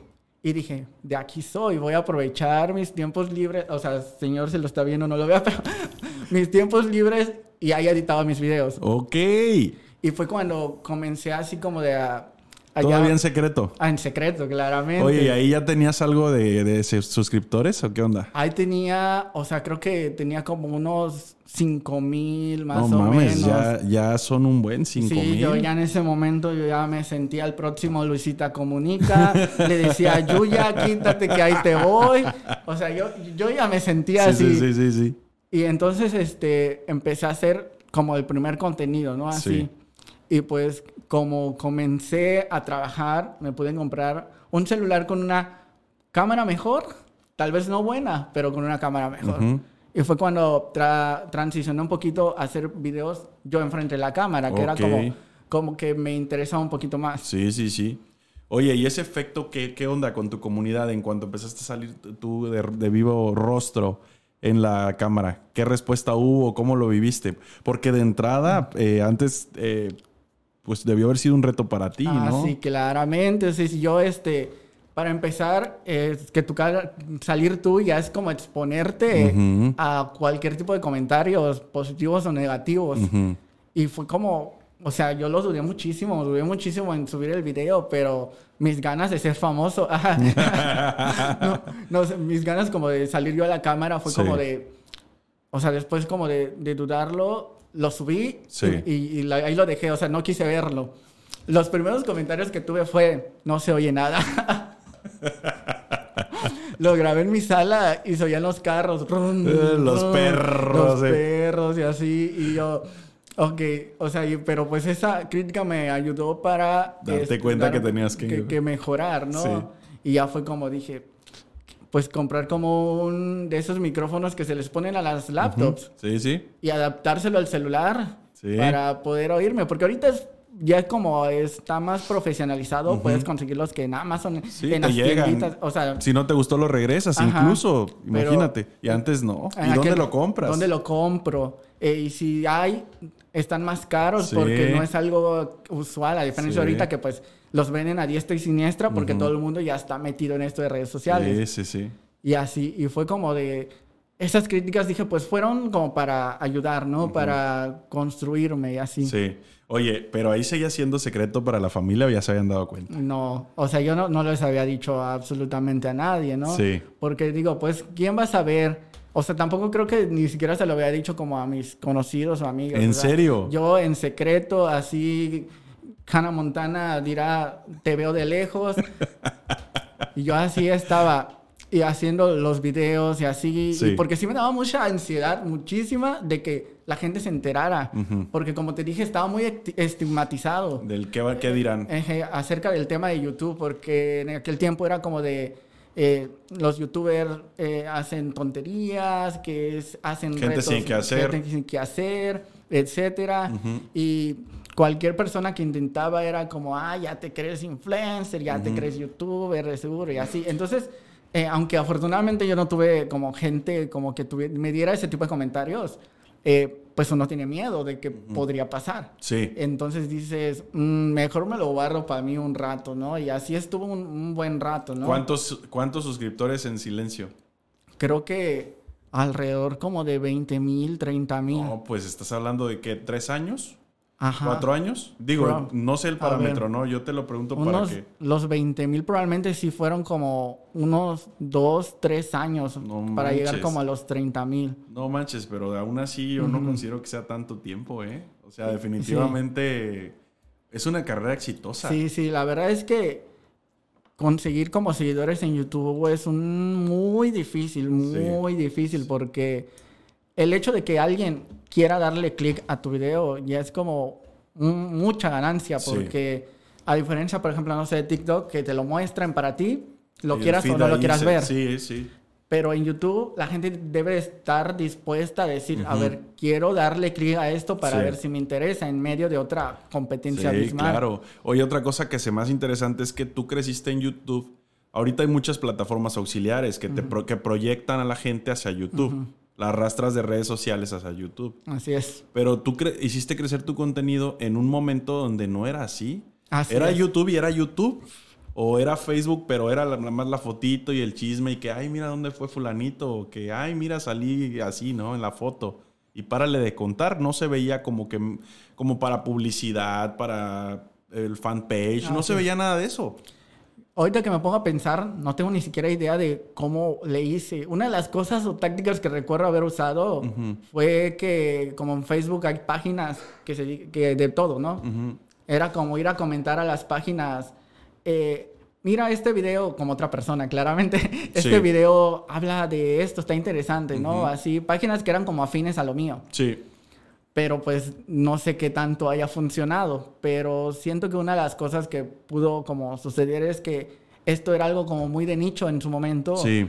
Y entonces, pues no había mucho contenido. Entonces, la persona que era de nicho le iba a aparecer un recomendaciones en YouTube. Sí. Y entonces fue como poco a poquito ahí, pero pues no teníamos como otras redes sociales de apoyo donde pudiéramos jalar gente. Claro, y ni referencias, ah, ni menos de tu, de tu nicho, como bien lo dices. Así es, creo que en aquel momento, creo que, o sea, los creadores que hablaban de este estilo de temas los podíamos contar con una mano. O sea, básicamente eran cinco, seis, así. Sí, como la, como, fíjate qué padre lo tuyo, porque algo que podrías decir la adversidad, que es cómo catalogaron al youtuber, porque si no hacías tele y hacías YouTube, es, que te creías famoso o querías ser famoso, pero no eras tele. Eso me recuerda a mi casting fallido. Ah, también casting. ¿Sí? Me acuerdo, iba como, creo que iba en último año de universidad y nos dijeron, oigan, hay un casting para conductor de, en un programa de TV Azteca, aquí TV Azteca Acapulco. Sí. Que está en, para deportes y espectáculos. Y dije, no, pues yo no sé nada de deportes, claramente no voy para allá. Entonces, este, dije, no, pues, pues vámonos a espectáculos, vamos a yo me sé el chisme, pero el chisme asiático, así que yo no me conozco, pero vamos a intentarle, ¿no? Y nos dijeron que, que eh, nos aprendiéramos una nota y entramos como un cuarto como oscuro, con la iluminación, y estaba gente viendo, alguien grabando. Y haz lo tuyo. Y ahí estoy yo, tartamudeando, eh, diciendo bien. En mi cabeza todo el mundo se estaba riendo, aunque no fuera así. Sí. Y salí como destruido. Ahí digo, ah, no sirvo ah. para esto. Pero, pues dije, a lo mejor la tele no es lo mío, pero pues tal vez este, yo grabarme en mi casa tal vez funcione. Y funcionó. y funcionó claramente. Y funcionó claramente. Por eso estamos charlando aquí, por la oportunidad que nos está dando el Internet y la intención de hacer contenido. Qué interesante todo lo que me estás platicando porque es un ponche de frutas, ¿no? Unos contrastes en lo emocional bien duros. O sea, hay momentos de gloria, hay momentos de sufrimiento por lo que platicas. A ver, Marco, pero a ver, fíjate, te estaba diciendo que es un doble mérito desde mi perspectiva porque en esa década de los 2000, inicios de los 2000, como el 2010 adelante empezaste a hacer contenido, por lo que me dices, ¿no? Entonces, 2010 hacia adelante. Todavía el youtuber como que no lo veían muy bien, pero empezaba a mejorar el, el concepto, ¿no? Y aparte también, el nicho, lo que a ti te gusta, lo que consumes y de lo que haces contenido, tampoco era muy bien visto en ese momento, ¿estás de acuerdo? Sí, y lo que significaba poco rentable monetariamente, porque entre menos gente lo ve en YouTube, menos dinero tienes, ¿no? Sí, sí, definitivamente creo que es un caso de éxito y de perseverancia cabrona. Porque la verdad es que yo tampoco me veía haciendo contenido como de algo o de otra cosa, ¿no? Este, pues como era como que lo que me gustaba y como lo que me apasionaba en su momento, y pues no me veía haciendo otro tipo de cosas. Claramente como a todos nos llamaba la atención como que blogs y cosas así, pero pues mi energía no me daba para tanto. Qué padre que tú, fíjate cuánto te conocías y cuánto aceptaste tu persona. que no, no renunciaste al, al querer hacer contenido y lo focalizaste a lo que tenías, como, como la frase filosófica que me mencionaste, ¿no? Hazlo con lo que tengas, más o menos era así la frase, ¿cómo era? Haz, hazlo, haz lo que tengas con lo que puedas. Ajá, o sea, O al revés, haz lo que puedas con lo, Con que, lo que tengas. Les dije que, que mi español es muy ratatá. así que entonces qué chingón que, que te aventaste y que, Sí, mira, estás disfrutando de ello. ¿Dónde fue el primer golpazo que tú diste? No, sí, le voy a pegar con todo aquí. Creo que fue cuando comencé a recibir mi primer pago de YouTube. Ujú. Creo que fue como una de las primeras cosas porque hasta ese momento era amor al arte. Ok. Era como de, pues estoy haciendo cosas que me gustan, ¿no? Tal vez en algún futuro lejano iba a recibir algo de dinero o algo así. Ujú. Que paralelamente estabas trabajando con la edición del video. Ajá, estaba Ya veo. trabajando en edición Bien. del video. Pero ya este, hubo un tiempo ya fue que, que dije, pues tal vez esto de YouTube me pueda ayudar, ¿no?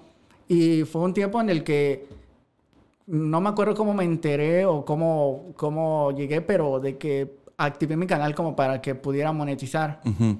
Y entonces me dijeron, pues sí, ya los de YouTube me dijeron, pues sí, eres apto para poder monetizar. Pero empecé, o sea, YouTube te da una cantidad, si juntas el dinero, una cantidad mínima, como creo que son 1.200 pesos, te los da en el siguiente mes. Pero si no los juntas, se van reteniendo hasta que llegues a esa cantidad. Y yo pasaba como tres meses, cuatro meses para recibir De que esa empiezas a, mínima monetiz- a monetizar. Ajá. Ya veo. O sea, tres, cuatro meses para siquiera recibir el mínimo. Entonces no era como que pudiera decir en su momento, voy a dejar todo por YouTube y, y pues no. Pero fue como dije, ok, todo este trabajo duro que hice, pues tuvo, tiene como una pequeña recompensa, ¿no? Y así fue como, sentí como el primer gran logro dentro de, de mi canal. Que fue entonces tu primer pago. ¿Suscriptores ahí cuántos traías? Creo que ya tenía como 50 mil suscriptores y ya. Ok. Ahora bien, hay como que varios, varias etapas de YouTube, ¿no? Para los creadores.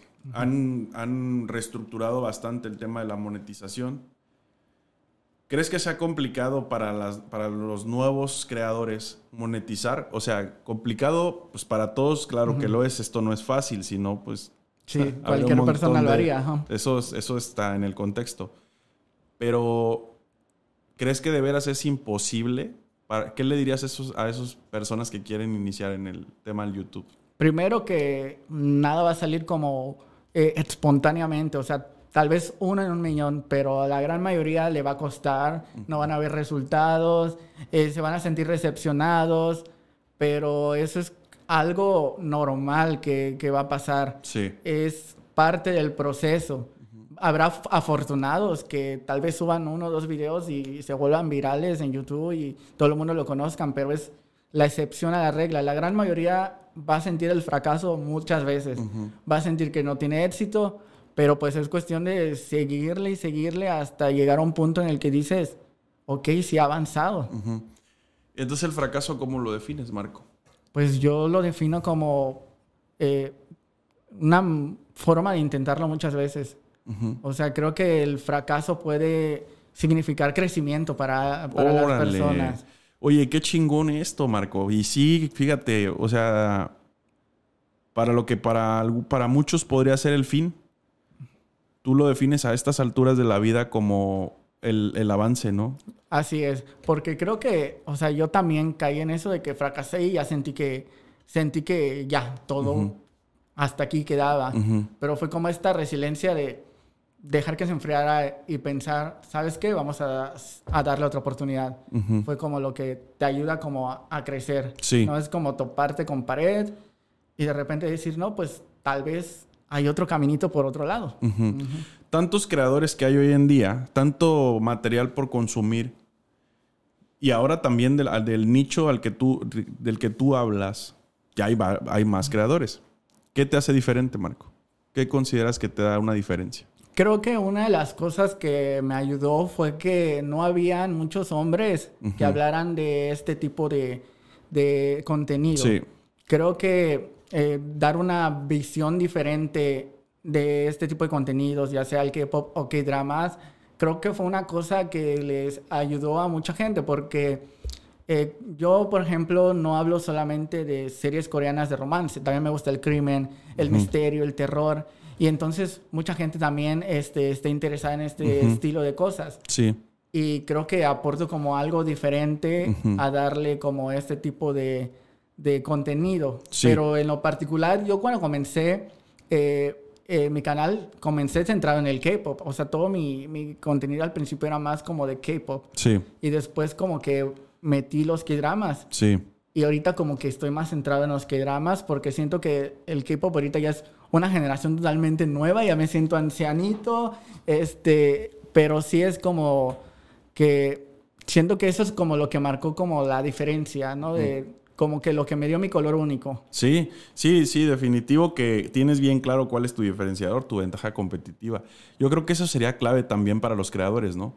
encontrar ese diferenciador y, hacerlo notar, ¿no? Para que se distinga de uno a otro. Te digo, yo no me considero creador de contenido, ¿eh? Yo estoy empezando en esto, pero creo que, que sí es necesario encontrar o buscar, si todavía no lo logras, buscar ese diferenciador para que sea, pues, el que haga elegir a la gente entre uno y otro. Así es. Creo que una de las, también una de las cosas importantes para la gente que si quiere hacer como videos en YouTube es aprender a hacer títulos y miniaturas llamativas. Creo que la gente somos muy visuales y lo primero que te llama es como la miniatura de YouTube o el título. Entonces, como que es algo que he ido como aprendiendo o como que experimento mucho en mi canal principal, mi primer canal, que es Marco Sello. Marco Sello. Experimento mucho con las miniaturas, los títulos y así. Iba viendo como que esto funciona más, como que esto eh, llama más la atención y así ya te vas comenzando a dar una idea. Sí, claro. ¿Y en qué momento decías hacer el segundo canal? Pues fue en otro momento de altibajos de mi vida. ¿En serio? En ese momento, cuando decidí hacer mi segundo canal, eh, yo dije, pues ya, ya, tengo como 100 mil seguidores, eh, recibí mi placa, pero no ganaba o sea, lo suficiente como para decir yo me puedo dedicar a YouTube. Entonces, pero dije, pues vamos a intentar. Y me fui como a la Ciudad de México unos dos meses, así dije, voy a intentar, a ver, dicen que allá hay más oportunidades así. Pero pues llegué con una ilusión súper alta. Y cuando llegué allá fue como de, pues no pasó nada. O sea, fue como de, y entonces ya regresé a mi casita con, con mi cajita, con mi jacal de, de mi ropita, así con, con, la cabeza agachadita, así de, pues, Como Marimar que regresa al puerto, ¿no? Así es, como, como Marimar, así. Y yo así de, ah, entonces, tal vez esto no es para mí, tal vez como que mi época ya pasó, como que... Eh, Ahí todavía tú en el primer canal. Ajá, todavía el primer canal. Entonces dije, no, pues tal vez sería hora de encontrar un trabajo de verdad. Y entonces así estuve. Estuve como un par de meses, así como casi en la depresión ahí en mi casa, sin saber qué hacer, eh, sin trabajo ya en ese momento. Eh, y dije, pues... Pero con tu placa. Ah, con mi placa, claramente que sí. O sea, ahí la tenía al lado, no la podía morrer para, que, para comerla, pero ahí estaba. Sí. Y ya.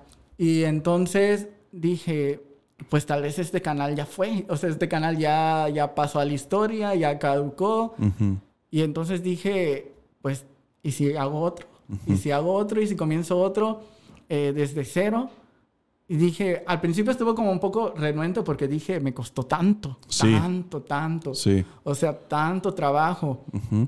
Y si me cuesta igual y no logro, entonces dije, vamos a hacerlo, vamos a hacerlo, pero ahora sí eh, usé como todo el conocimiento que yo había adquirido de ese primer canal que yo le llamo mi canal experimental. Sí. Y lo apliqué todo a mis primeros videos de ese segundo canal. Y la respuesta que recibí fue como mejor que en el primero. Y yo quedé así como de... Y como era, lo hice más o menos como en, como en estas fechas, como en octubre, noviembre, diciembre. Sí y estas épocas es cuando YouTube le mete pues más a comerciales, lo que significa más dinero para los creadores. Sí. Y fue cuando dije yo que pasé de recibir dinero cada mes, cada, que diga cada dos, tres meses, tal vez. Ese mes recibí como dije, oye, yo esto lo ganaba trabajando.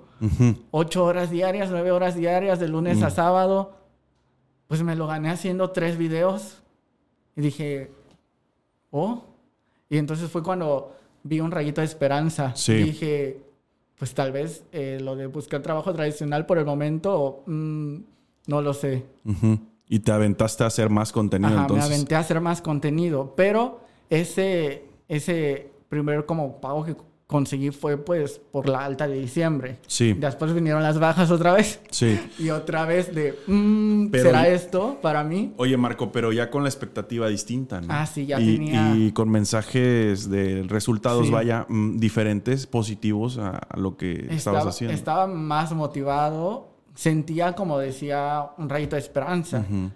Pero todavía no la suficiente como para no, digamos que decir, no, pues de a esto me voy a dedicar Sí, totalmente. te entiendo, te entiendo.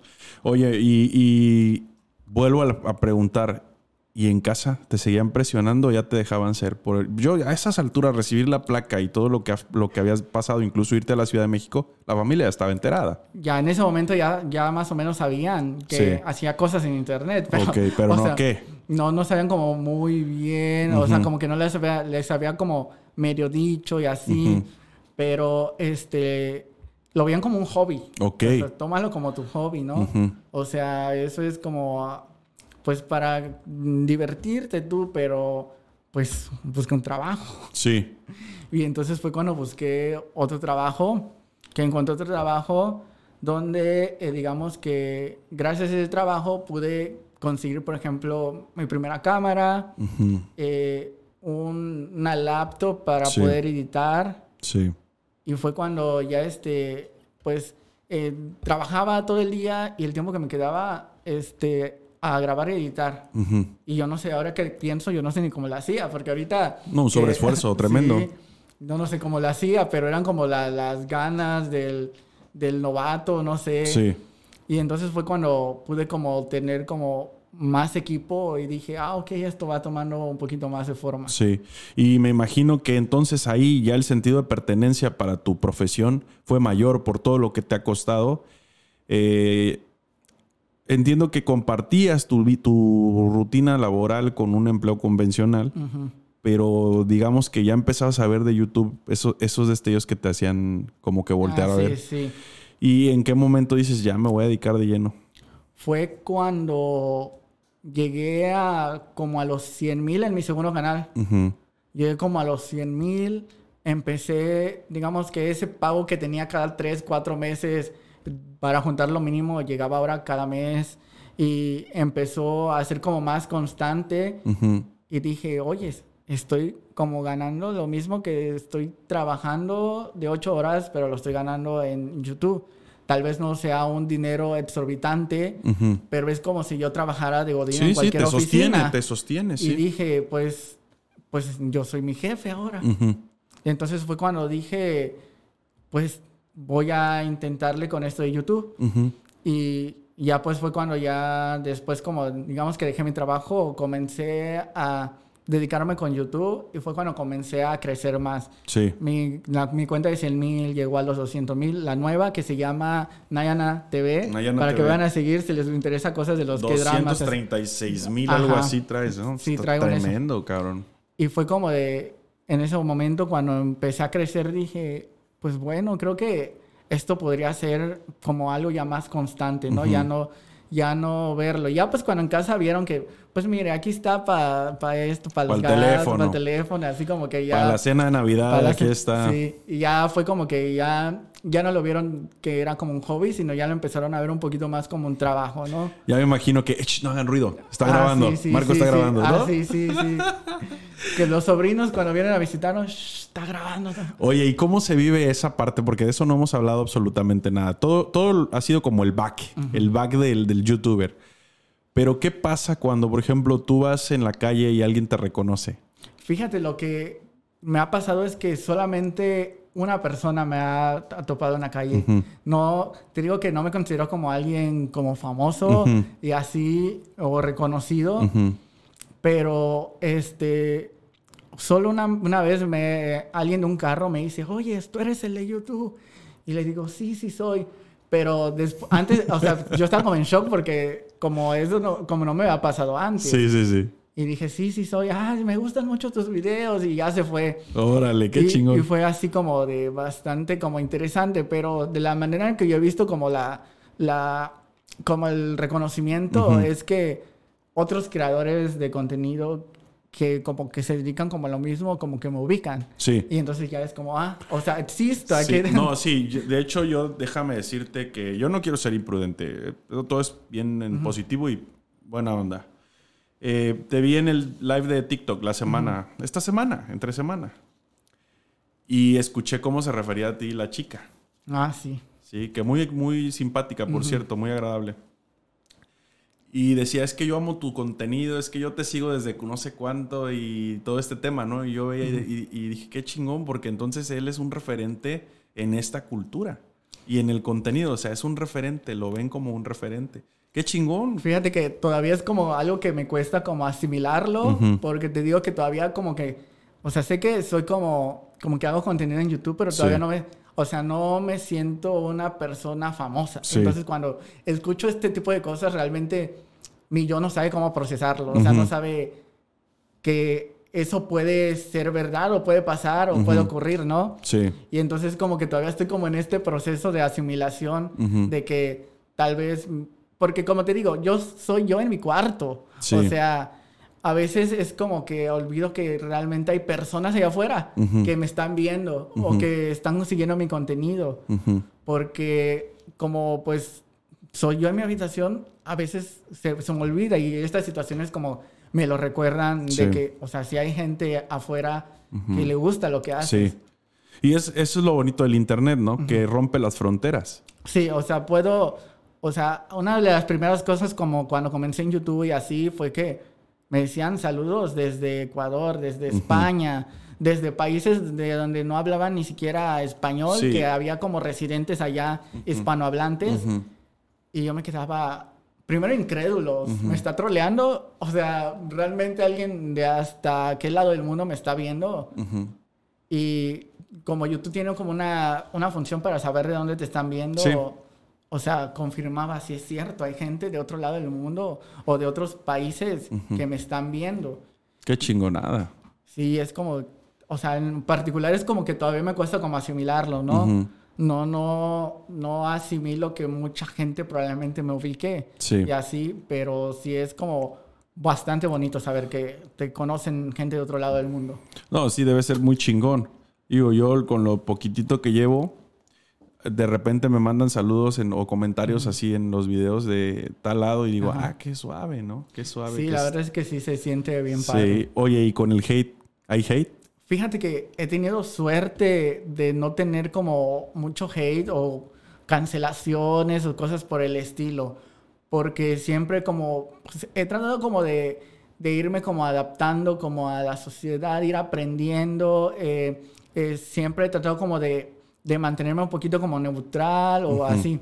Sí. Pero sí hubo una vez que tuve un video que tuvo como muchos comentarios negativos que fue como que sí me dio como un poquito de risa al mismo tiempo y fue como de...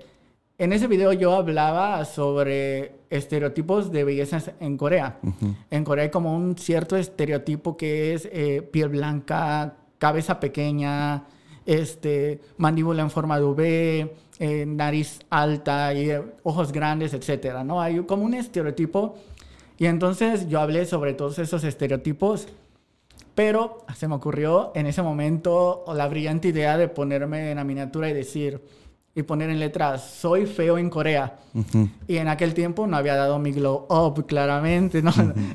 y entonces la mayoría de los, de los comentarios eran como de, bro, eres feo aquí y en Corea, eres feo aquí en todos lados. Y, y así había un montón de comentarios. Eh, afortunadamente no sé qué pasó en ese momento, que no fue como que los, o sea, me dio un poco más de risa que... Ujú.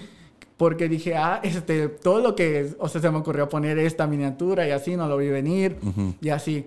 Pero sí fue como bastante fuerte. Este, sí, también al mismo tiempo de ver tantos comentarios, porque la mayoría de los comentarios venían de gente que no me seguía o gente como que no estaba familiarizada con mi contenido. Ujú. Y fue como de, eh, hubo momentos así que buena esa, pero si era como después, como, tantos contenidos así es como que dices, realmente estoy tan feo y así.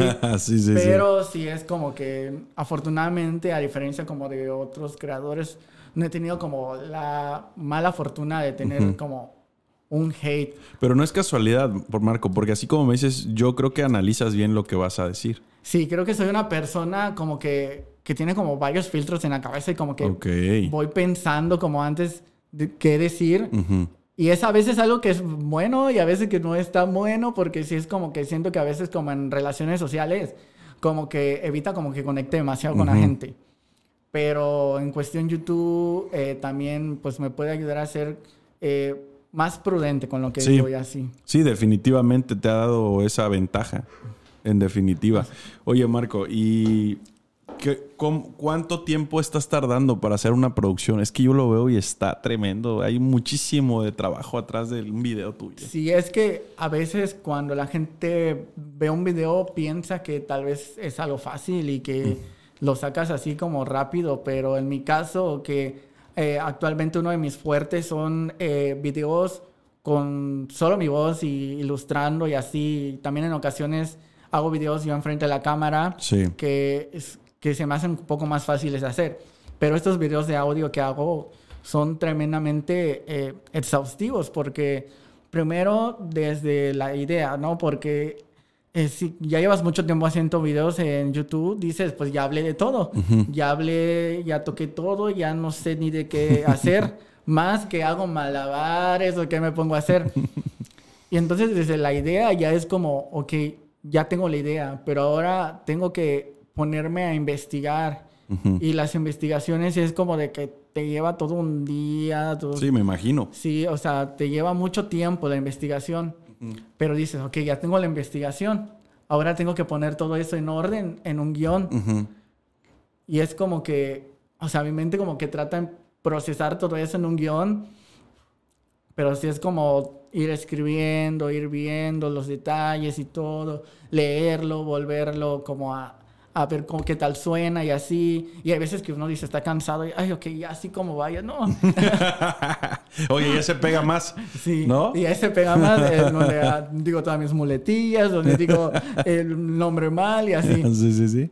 Y entonces este, ya es como viene como la etapa como de grabar, que es como una de las cosas que grabar mi voz es una de las cosas que como que más me, me, me parece estresante para mí porque como les dije, tengo un español ratata y creo que tengo, eh, cuando voy a grabar, no sé qué me pasa, que me, como que mi garganta se cierra o no sé, como que me pongo estresado. Sí, tenso, así. Tenso. Entonces, que es algo que me cuesta y entonces me equivoco muchísimo. Eh, este, luego a veces termino con la garganta así como, como medio mal. Y es como que algo que digo, ok, voy a aprender. Claramente eso era, esto ha ido como mejorando gracias como a la práctica y así. Sí. Pero una de mis inseguridades era que sentía que tenía la voz fea. Entonces, sí, entonces... Tienes una voz muy divertida. Entonces sentía que, que este, a veces me acuerdo que cuando grababa videos, o grababa así, así a los...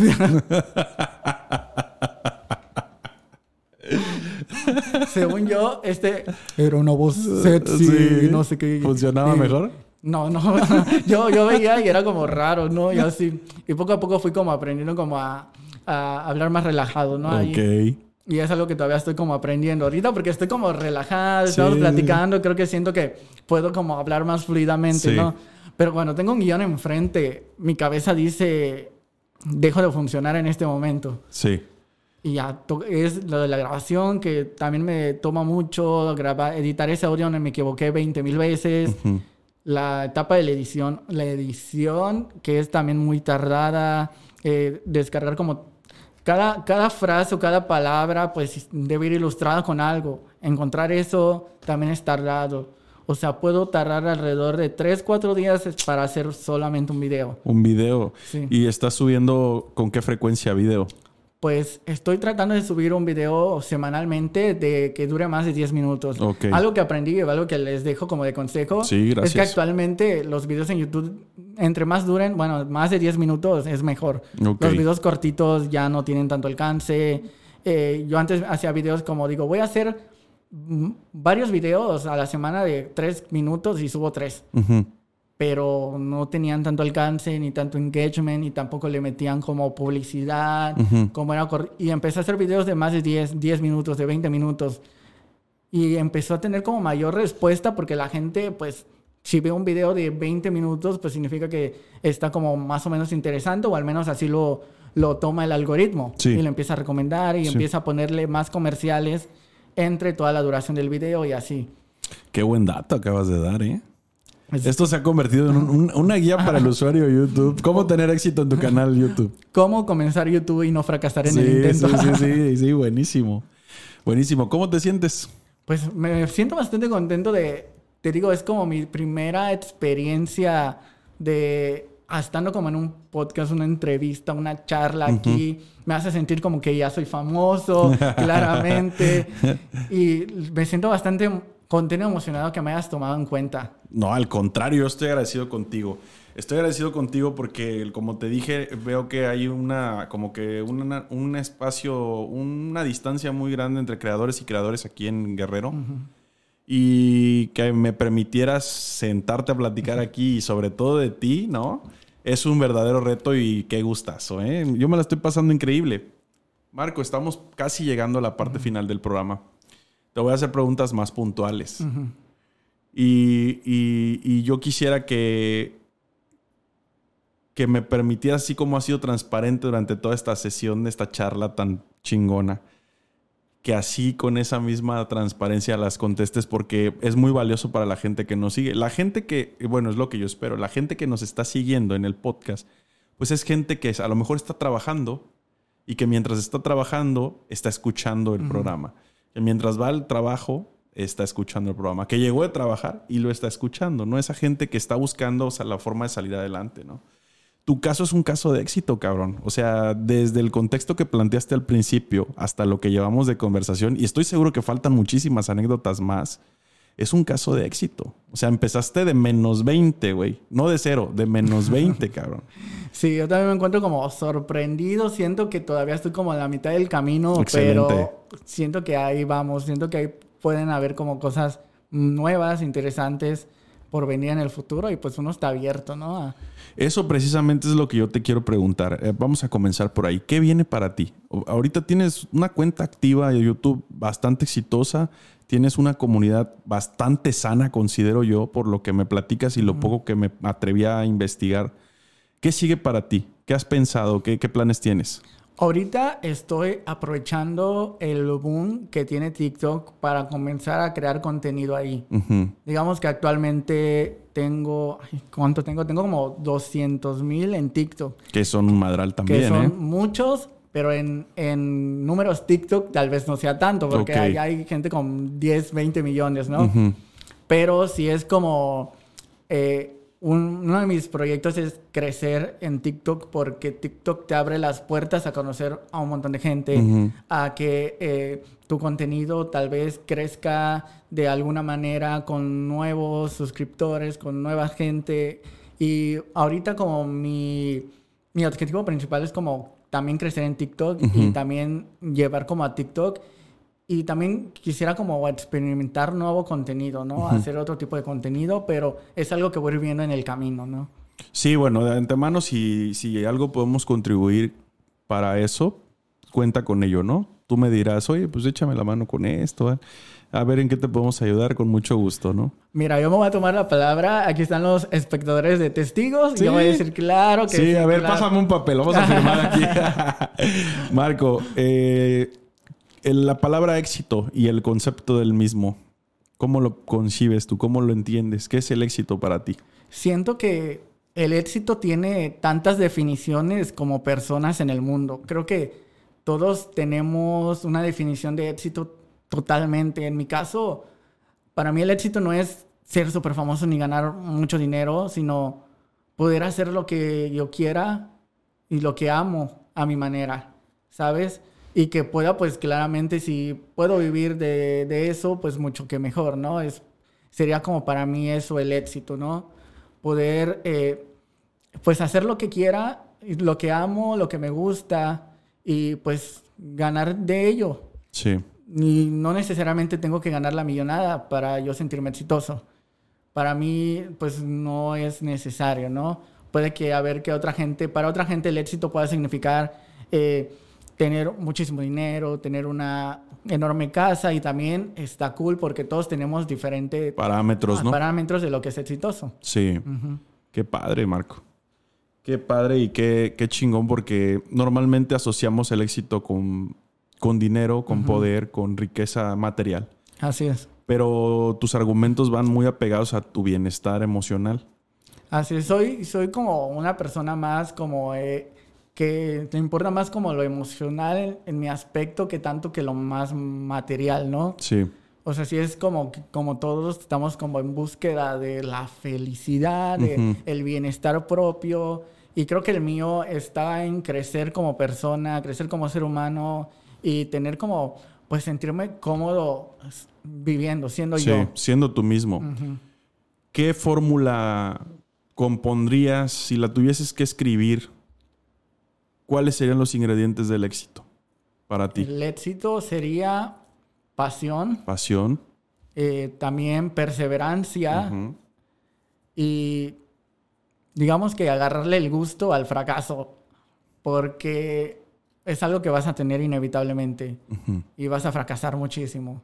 Y es como que acostumbrarte que sea tu, tu, buena amiga con la que digas, ok, vámonos a sentar un rato aquí. Siéntate conmigo, toma, toma esto. Oye, ¿y qué le dices a esos padres que, que tienen, por ejemplo, o están educando a esta nueva generación? Ya casi me les voy, lo siento. Vamos a dar. ya. estás? ¿Listo? ¿Sí? ¿Qué le dices a esos padres que tienen, están educando a esas nuevas generaciones y que, pues de repente sale el tema, ah, quiero ser youtuber?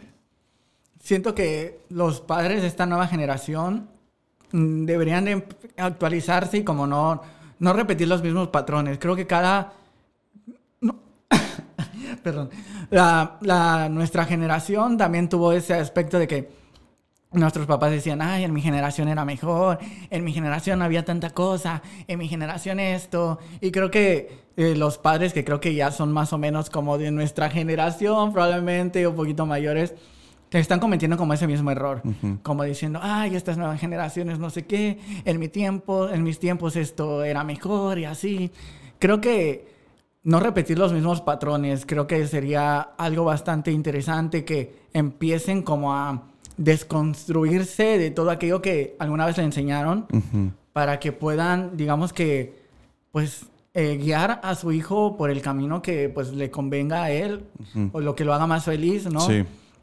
Deshacerse de todo eso sería como algo bastante interesante y creo que los medios están jugando un papel bastante importante porque hay muchos divulgadores eh, ya sea científicos y sobre psicología, etcétera, que están llegando a las generaciones adultas y que les están ayudando a entender más a las nuevas generaciones. Oye, que, que, sí es cierto, qué interesante, que, que, hay gente que está haciendo esa labor que es como de soporte, ¿no? Al soporte a la transición para entender el, contexto. Hace rato estaba yo escuchando un podcast que consumo bastante y estaban hablando de precisamente lo nuevo en el trabajo, el futuro del trabajo y hablaba de, de las lanas, ¿no? Decía, a ver, dile a tu hijo que YouTube no es un empleo con sus cuatro millones de seguidores y sus cuatro millones en el banco. Y decíaste la pregunta si tú tienes esa lana en el tiempo que lo ha hecho guardada en el banco. Hablando del parámetro de los dineros, ¿no? Que no es precisamente el que vamos a estar hablando en esta mesa jamás, pero sale el tema. Pero sí es interesante porque cómo está cambiando, ¿no? la concepción del trabajo no hablemos de esfuerzo, hablemos de capacidades, hablemos de propósitos, hablemos de cómo visionas estar, qué te gusta, te vibra lo que estás haciendo, de plano te está marchitando. Eso creo que es muy interesante de analizar y así como lo propones tú para los padres, pues que lo tomen en cuenta. Sí, que lo tomen en cuenta y que guíen a las nuevas generaciones porque es un mundo totalmente diferente del que ellos crecieron y el que ellos vivieron y pues tienen que como que guiarlos en este nuevo mundo que pues si no ellos van a aprender a andar solitos y si pues si van a estar con ayuda de sus papás pues mejor, ¿no? Sí, definitivamente. ¿Cuál ha sido el precio, el precio del éxito para ti, Marco? Porque yo te veo como una persona exitosa, déjame decirte. Yo creo que tú también te debes de sentir así. Gracias por eso. Em, ¿Cuál es el precio? Fíjate que nunca me he puesto a pensar acerca de eso, pero siento que probablemente, no sé, las expectativas que pueda tener la gente, porque a la gente a tu alrededor, porque sientes que eh, probablemente puedan sentir que puedes como lograr más o hacer más y tal vez este, no puedes o tal vez sí puedes, pero en el futuro, pero eh, no llenar esas expectativas puede ser como bastante aterrador para, para alguien, ¿no? En mi caso, que lo es también. Sí. Si ahorita tú le tendrías que agradecer a alguien el éxito que tienes. Claramente a mí mismo. Porque es que siento que, o sea, yo eh, me siento como muy orgullosa de mí mismo porque cuando miro atrás y miro la personita que era, era como que he crecido muchísimo. O sea, eh, he sido como muy resiliente, muchas situaciones fuertes, muchas eh, batallas que he tenido que enfrentar, muchas veces solo, las veces que tuve que llorar solo y así. Y creo que he sido como muy resiliente y la verdad es que sí me siento muy orgulloso de mí mismo por haber como dicho, ¿sabes qué? Tienes que salir adelante y tienes que intentarle, no te vas a dejar y así. Te felicito por eso. Y sí es justo que te sientas orgulloso, claro que sí, claro que sí. Y que te agradezcas pues mucho más. ¿Qué le dirías a Marcos de 8 años? Si te lo encuentras ahorita saliendo del estudio. A Marco de 8 años, ¿qué le dices? Yo le diría que todo va a mejorar, que, que tal vez el, el panorama parece sombrío, que hay muchas cosas difíciles, horribles que estás pasando, que vas a pasar, pero que todo va a mejorar, que va a llegar a un punto en el que vas a decir, pues sobreviví. Este, y pues no está tan mal, no está tan mal seguir, no está tan mal este, seguir intentándole. Creo que definitivamente le diría que pues todo va a mejorar. Qué chingón, Marcos. Discúlpame por la pregunta, espero no haya sido incómoda. Ah, no, claro que no. La verdad es que me la he pasado a todo dar. Ha sido una charla muy fregona. Déjame decirte algo y quiero hacer la aclaración para tus seguidores, porque seguramente se van a chutar el capítulo. Eh, tal vez no hablamos mucho del contenido que haces en YouTube. Y no es porque no sea importante, es muy importante. Lo que estás haciendo está muy chingón, es muy creativo. Pero yo quería hablar más de la persona que hay detrás del canal, ¿no? Como, como te había dicho, una de las cosas que más me gusta es hablar de mí. Y ahorita como que estoy tomando como el valor de, de hablar de mí, pues digo, voy a aprovechar, vamos a hablar de mí. Yo creo que eso podría ser una línea de contenido, ¿eh? Sí, fíjate que, viene. es algo que me, ha me quisiera intentar. Eh, hablar un poquito más de mí y así. A veces digo, pues no, no, no tienes una vida tan interesante, pero podría haber algo por ahí. Tienes una vida bastante interesante.